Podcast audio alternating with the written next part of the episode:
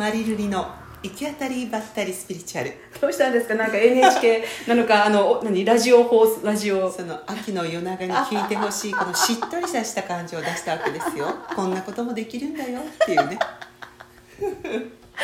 今日のテーマは前回に引き続き、はい。あの運がいい人の話をちょっともうちょい膨らませたいなと思うんだけど、そう、うん。あ私この間話をしながらちょっと思ったんだけど、うんまりちゃんあの結構ほら人見知りだけれども、好奇心は旺盛だっていううん言言ったよね、うん。で私も好奇心なくはないんだけど、うん。最初にうん物事が来た時に、うん。まず疑いから入るんですよ。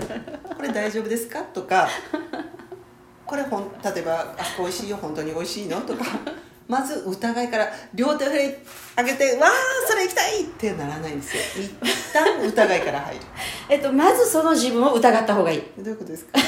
た、えっと、こういうことありましたよ何ね私に「まりちゃんテレビでねこの宿がすごい良さそうやったとよね」ってうん。言ってきて私にあの LINE してきました。はい。はい、そして私もその宿を大して知らないのに、速攻そのまま私たちは予約してしまいました、はい私はそのテレビも見てない。そして予約した後に気づきました、えー、と思っていた県と違う県にその宿がある。それね。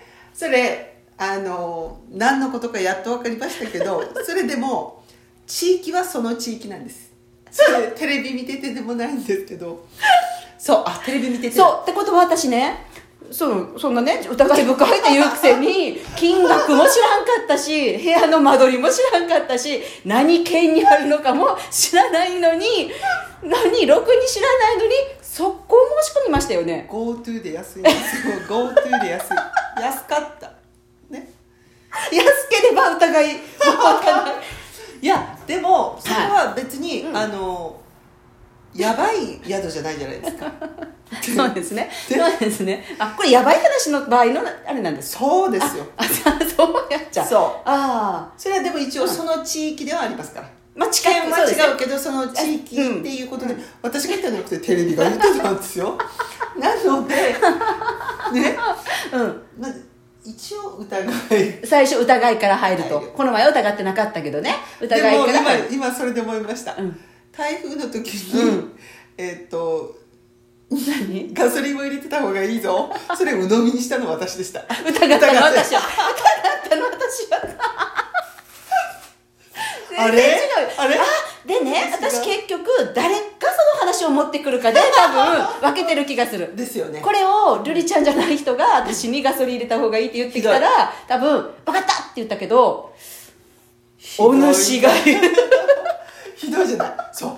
だから結局、うん。誰が持ってきたかが大事なんだよね。その運も、うん。ね。このこれは、うんうん。うん誰が持ってきた話か、うんうん。やっぱり信頼できる人が持ってきた話だと、うん。飛びつく。飛びつくよね、うん。でもそうじゃない人が持ってきた話だと 疑いからのちゃんが持ってくるとひどい。今日の私はもうしめ鯖が 口内炎にしみるぐらいの痛手を今負いましたよ私は。しめさばって何？しめさばって何？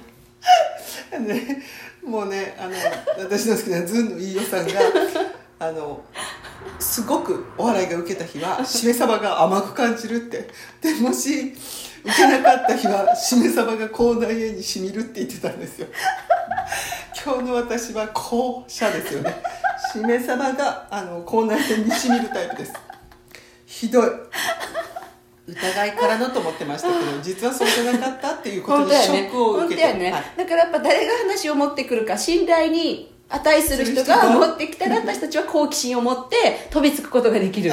そうです。そうじゃない人が持ってきた話はハートを閉じるという。そうだね。うんだからいかにうん。自分の周りにうん信頼できる人を置くかが運が入るかどうか絶対そうなるね。